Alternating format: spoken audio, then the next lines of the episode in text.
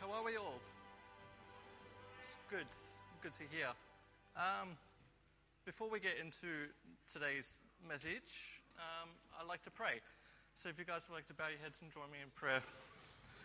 Uh, dear Lord, I just thank you for today. I just thank you for your presence in this church. I just pray uh, for your your hand to be over this church and this congregation and all its visitors, Lord. Just thank you that we can come here in peace and freedom to, to hear your word, Lord. Um, as I speak today, Lord, I just pray that um, you let your words uh, flow. Um, and yeah, just pray for softening of hearts and, and open mindedness, Lord. Uh, in Jesus' name, amen. Okay, so I'm really excited to preach today. I'm really excited about the topic that, um, that I'm talking about.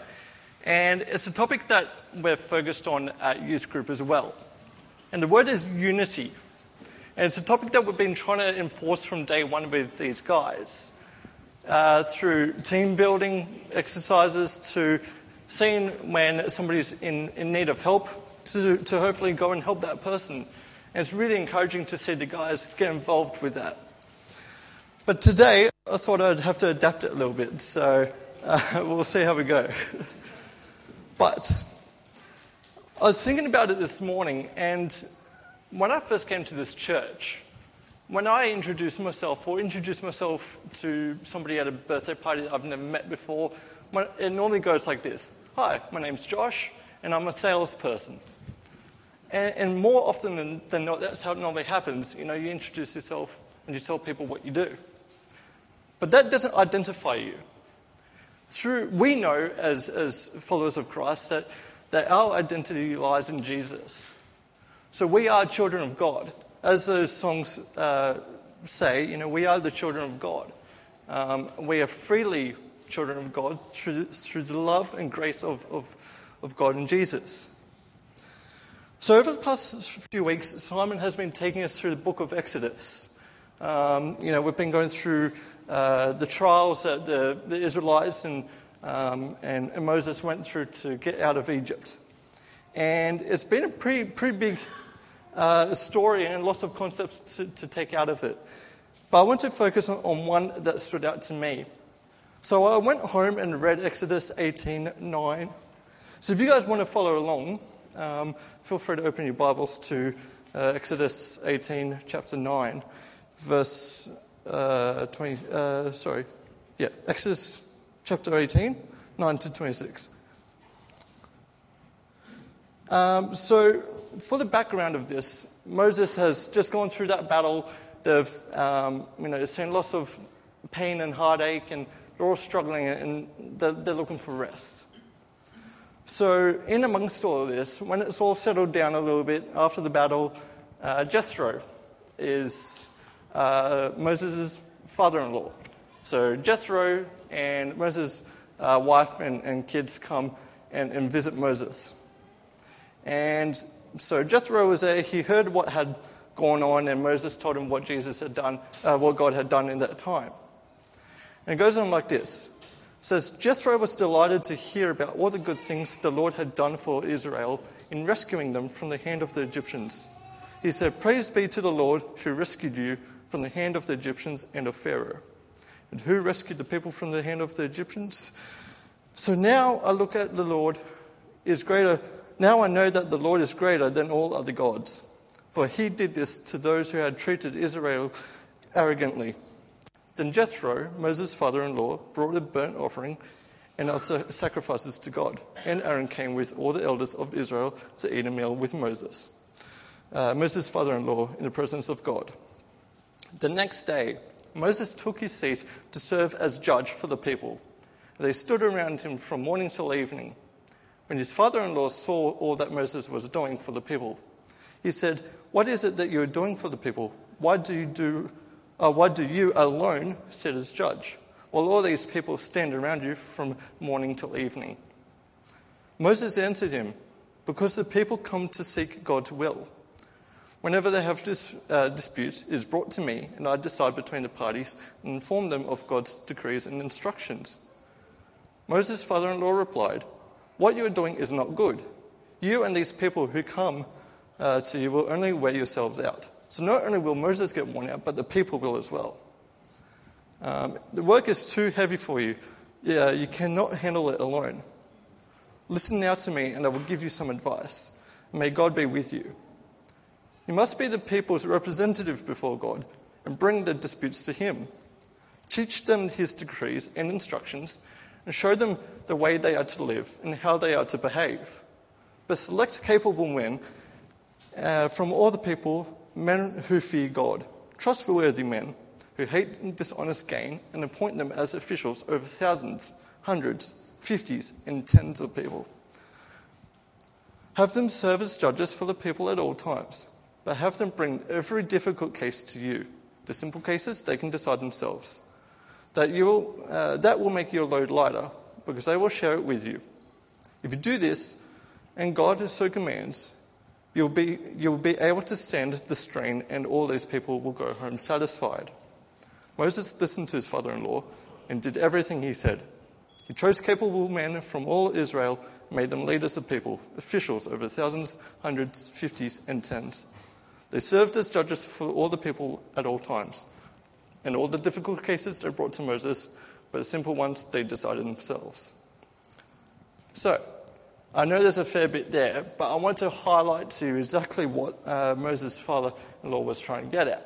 So, he is highlighting that the fact was uh, if Moses was to do all the work himself, and there were other people around him that were probably more than capable to, to help out, if he did it all himself, he wouldn't only just um, tire himself out, but the people that he's trying to serve as well. So I thought of this story that happened to me, oh, geez, uh, 15 years ago, roughly. Yeah, so I was, I was 15. Uh, actually, no, that's not quite right. So I was 15 years old. not quite there yet. Maths wasn't my strongest suit at school, just so you guys know, right? um, yeah, right? So, my story goes like this I was uh, in hospital at the time and I had a major surgery. I had a total leg reconstruction. Uh, for those that don't know, I actually have a disability called cerebral palsy. So, um, my left leg was uh, needed some operation uh, on it. And I was thinking about the team of, of people that worked in that space on, in the operation. And I came up with this chart. If, Michael, you want to throw that up? Thank you. So it's got a few little things here. So you've got your surgeon, you've, got the person who is uh, responsible for the main work of, of the operation. So they're, uh, they, they, they're there for the final outcome, they, they do all the hard work essentially. Then you've got the anesthesiologist. Wow, I said that first, go, go me. and their role, I'm not going to try and say it again because I'll probably stuff it up this time. But this, this person's role is responsible for uh, keeping the patient sedated while maintaining healthy and stable oxygen and support for the body vitals. So you've got the, um, yeah, you got that person there, and they're, they're, making sure that you know I don't pass out or you know I don't wake up during the operation, which is, is uh, I'm glad they, they got that right. So, um, and then you've got your nurses. And the nurses are there to support the overall care and well being of the patient and other team members in the operation. Um, Mind you, these are just a few people I've uh, thought of, and uh, there could be, uh, the, I got the, the terms from the American Studies in Hospitals, so it could be a bit different. But then you got your scrub tech, and the scrub tech is uh, the support to the surgeon. So they prepare all the tools and equipment ready for the surgeon to use. So the surgeon's like, okay, I need a pair of scissors. Um, they go, okay, here you go. It's like, all right, I need a, pair, uh, a glue stick. Right, there you go. So I hope it's better than just that. yeah, maybe super glue might be better. So, but you can see there that there are so many elements to this team, and it's a massive task to do a full leg reconstruction. I think I was in my operation for 18 hours. So, um, and I would imagine the surgeon he had time to step out, and somebody else would relieve him, and so forth. But you can see what I'm getting at. So if it was just the surgeon alone, he would not be able to manage all the rest of it as well. He wouldn't be able to make sure that my vitals are good and you know I'm being sedated correctly, and he wouldn't be able to make sure that um, everything else is running out, uh, running okay in the surgery, and And then for him to go um, and get a, a, a, tool would be quite difficult. So he couldn't just leave me there and go, all right, I'll be back. Just let me go get a super glue. So, so yeah, so that's the point. So I then thought, okay, what's the definition of unity? It's interesting what I found actually. But I focus on Collins' definition. And it says there when there is unity, people are in agreement and act together for a particular purpose.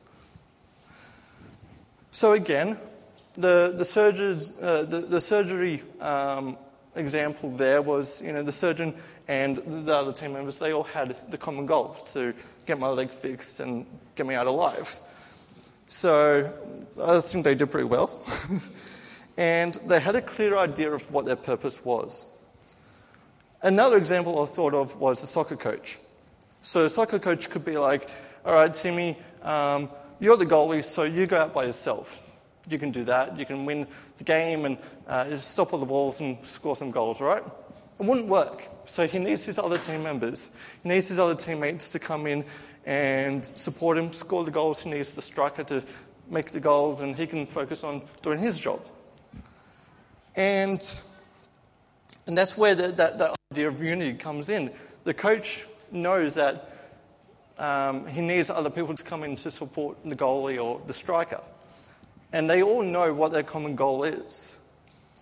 So I thought I'd do some further reading, and I came across uh, Ephesians. Ephesians 4 um, is a really interesting book, and the letter from Paul to Ephesians in uh, Ephesus, I believe, um, is a massive city full of Roman and Greek gods. So he's in prison because you know he's trying to share the story of who God is and bring people to, know God. And he was very successful at it. He brought so many people to, to know God in that space. But obviously, the Romans didn't like that because they felt threatened, so they threw him in prison. So let's have a look at uh, Ephesians 4, verses 1 to 16. Paul writes to the Ephesians, and he says this As a prisoner for the Lord, then I urge you to live a life worthy of the calling you have received. Now, before I read any further, that one line stood out to me. I urge you to live a life worthy of the calling you have received. And it got me thinking about our church. It got me thinking about our purpose as a church. It says on the back wall here, we have it plastered in the building itself, and it's on our website. It's, it's in our, our mentality as we walk into this church. And our goal is to make a difference in people's lives, and bring them to know Jesus Christ. But we can't do that all by ourselves and just as one person. As we act as a church, as one, one body, uh, we can achieve that goal uh, a, lot, a lot easier and with more success. So I thought, okay, what does it mean to walk worthy of the calling which you have received, uh, you're called to do? when you really understand how much God did for us and how much God loves us, we will naturally want to serve Him out of gratitude. To know that God loves us this much and goes, Look, you know, Josh, you're stuffed up. Um, you know, your neighbor's stuffed up. But I love you and I want you to know me and have freedom and, and, sacri- and, and uh, eternal life. So, if you think about that, well, well okay, the, the only thing I, I would want to do is come, come to God and um, give thanks to Him and praise Him and, and serve Him where I could. We serve because we love God and everything He did for us. Simple as that. We all have personal gifts, abilities, and, and vision, but sometimes we just don't realize it. So when I tell the kids at youth group this type of uh, teaching, it's, you know, they've got time to unpack that idea and they can go home, think about it. It's like, okay, what, what's Josh mean by that? But for us, we've, we've received not only the gift of grace in Jesus Christ and salvation, that's not the only gift that, that we receive and, and the Bible refers to. God gives us unique abilities and strengths, vision, and purpose. And this is all for one common goal, one common purpose, and that's to make a difference to the people in this world. But if you go around and you and you ignore that purpose or, or that, that gift and ability, you will never see the light of day for it.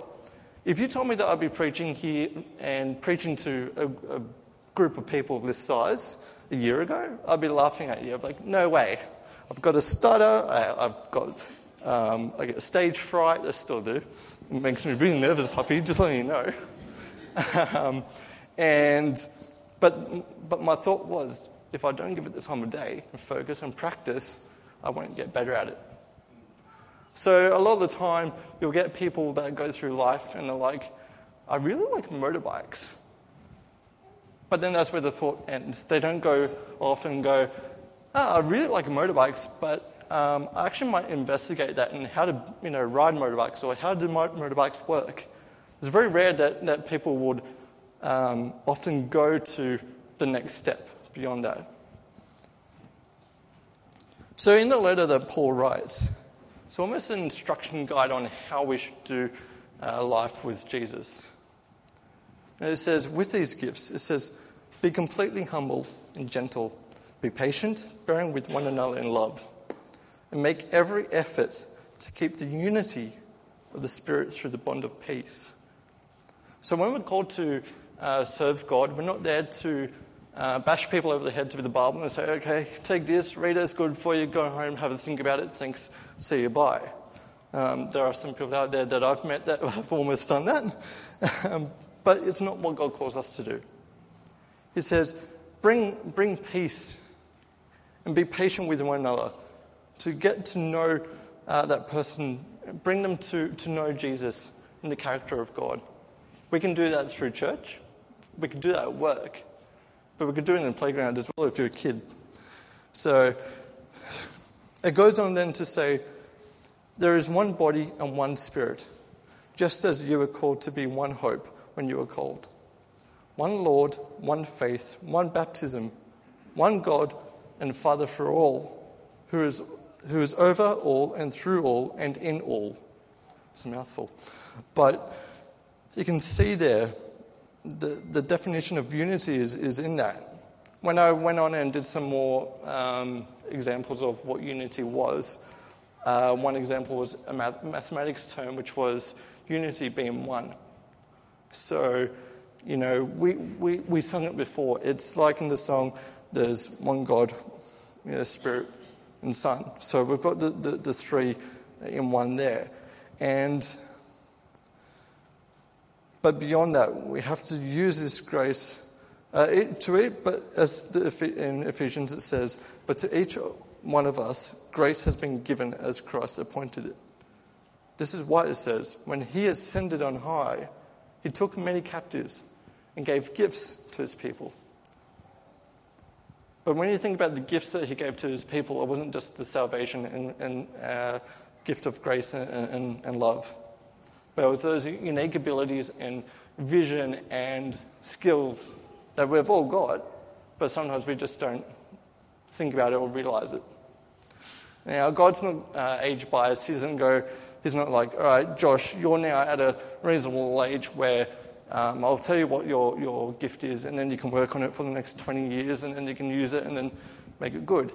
Um, I think it's something like this is a really random topic, but like Colonel Sanders, I think he didn't start KFC until he was, what, 65 or something? So you've got time, you know. it is random, but you get the point. It's like you don't have to be uh, doing all these things or know what you're doing and be expected to know from a certain age or uh, time with God. You know, uh, you, know you, you could be uh, having a whole lifetime of experience and know God for 50 years, but you could still go uh, through life not using your abilities or God given um, purpose. that's only because we don't often stop to think about what that is and what God wants us to do with it. Some people do, which is awesome. But in verse 9, it continues to say, What does he ascended mean, except that also descended to the lower earthly regions? He who descended is the very one who ascended higher than all the heavens in order to fill the whole universe.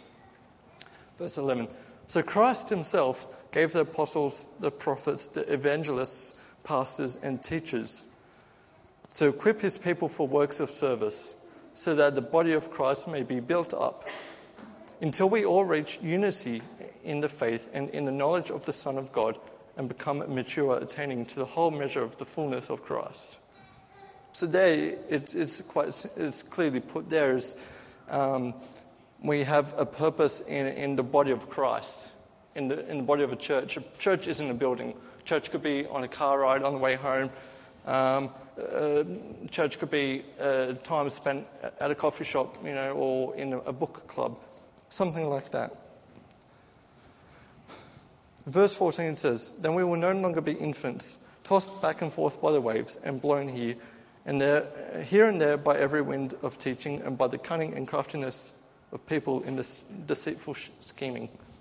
Instead, speaking the truth of, in love, we will grow to become, in every respect, the mature body of Him who is the head, that is Christ. So I like that metaphor of being a, a body, Christ as the head, and we each play a part in that body. Um, you know, it might be a finger on the arm, and Ken might be a toe on the foot, and you know, Simon might be a, I know, a hair on, on, on the head, something like that, you know. Slow lift. That's right. but the idea is clear. We don't walk worthy so that God will love us, but because He does love us. It is motivated out of gratitude, not out of a desire to earn merit from God. See, we don't need to earn anything from God. We, he came to us to give us love and salvation through grace. And we do these things to serve Him because we love Him out of gratitude. No one is too old or too young to find, the, to find or use their gifts. You know, as, a, as an elder person, you could mentor a younger person and help them find what their gifts and abilities are. If you see somebody and, and you can see that uh, they've got the potential to be uh, a good public speaker, and you've done public speaking, or you're a teacher and you give lessons all the time, teach that person how to be a better speaker. Some people are also in places where they shouldn't be, and they're out of that space out of necessity and not ability. And that's because they, they have fallen into that space of, okay, this, this, um, there's a need there, and I know I could probably do it, so I'll step in just to, to help that, that cause and go on. So if, if I put my hand up and said, hey, Franz, can I join you on stage in worship this afternoon? And, and if I tried playing piano, I'd throw everything off. You do not want to hear me play piano. Um, and that's not to say that I couldn't practice and potentially get better, but it's not where I'm meant to be either. I'm probably better off maybe on the side here, you know, getting the music sheets ready for him and making sure that I know that the microphone's plugged in, you've got power and all that type of stuff. But it doesn't mean that my ability is any less. So I want to challenge you guys today. Take the time to pray about your gifts. Take your time to pray about where you should be, whether it's uh, mentoring a younger person, whether it's you know jumping into service for the first time. And it doesn't have to be at the church. It can be in a playground. It can be in, in, in work. It can be at the coffee shop. Um, it doesn't need to be an extravagant gesture or, or anything like that. You know, pray on it and, and listen to what God has for you. But the bottom line is this Christian unity matters to God. It originates in the Trinitarian unity of God. We believe in one God in three persons Father, the Son, and the Holy Spirit. Christian unity reflects our united God. I then stumbled across John 17, where Jesus prays for the unity in his church. So, so many times it pops up and it comes up with such power, it's actually quite impossible to miss.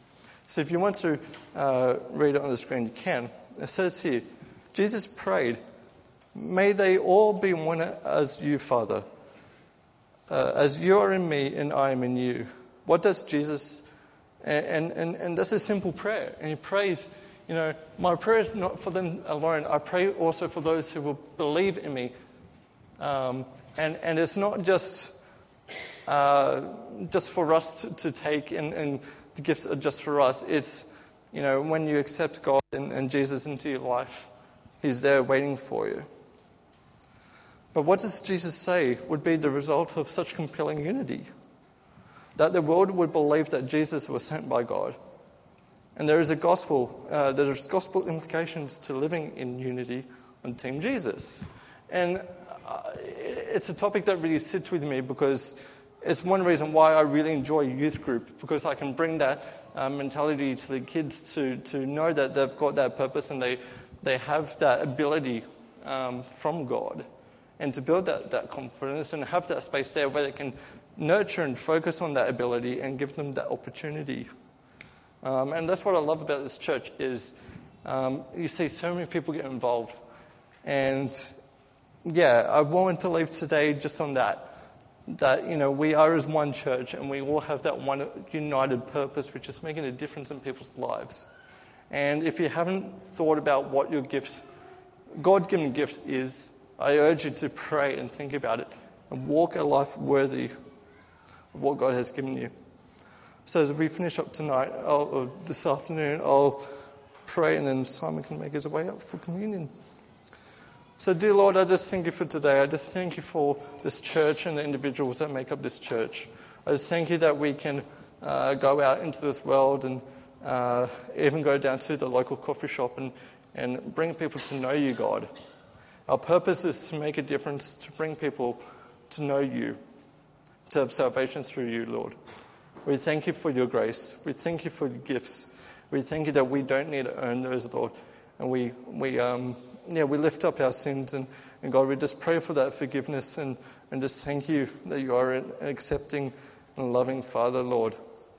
As uh, we come together today in communion, Lord, I just pray for anybody here that needs prayer, Lord. I just pray for healing and um, and, and I just pray that they can have, uh, we can have that open space to, to sit with you, Lord, and listen to what you have to say to us. In Jesus' name, amen.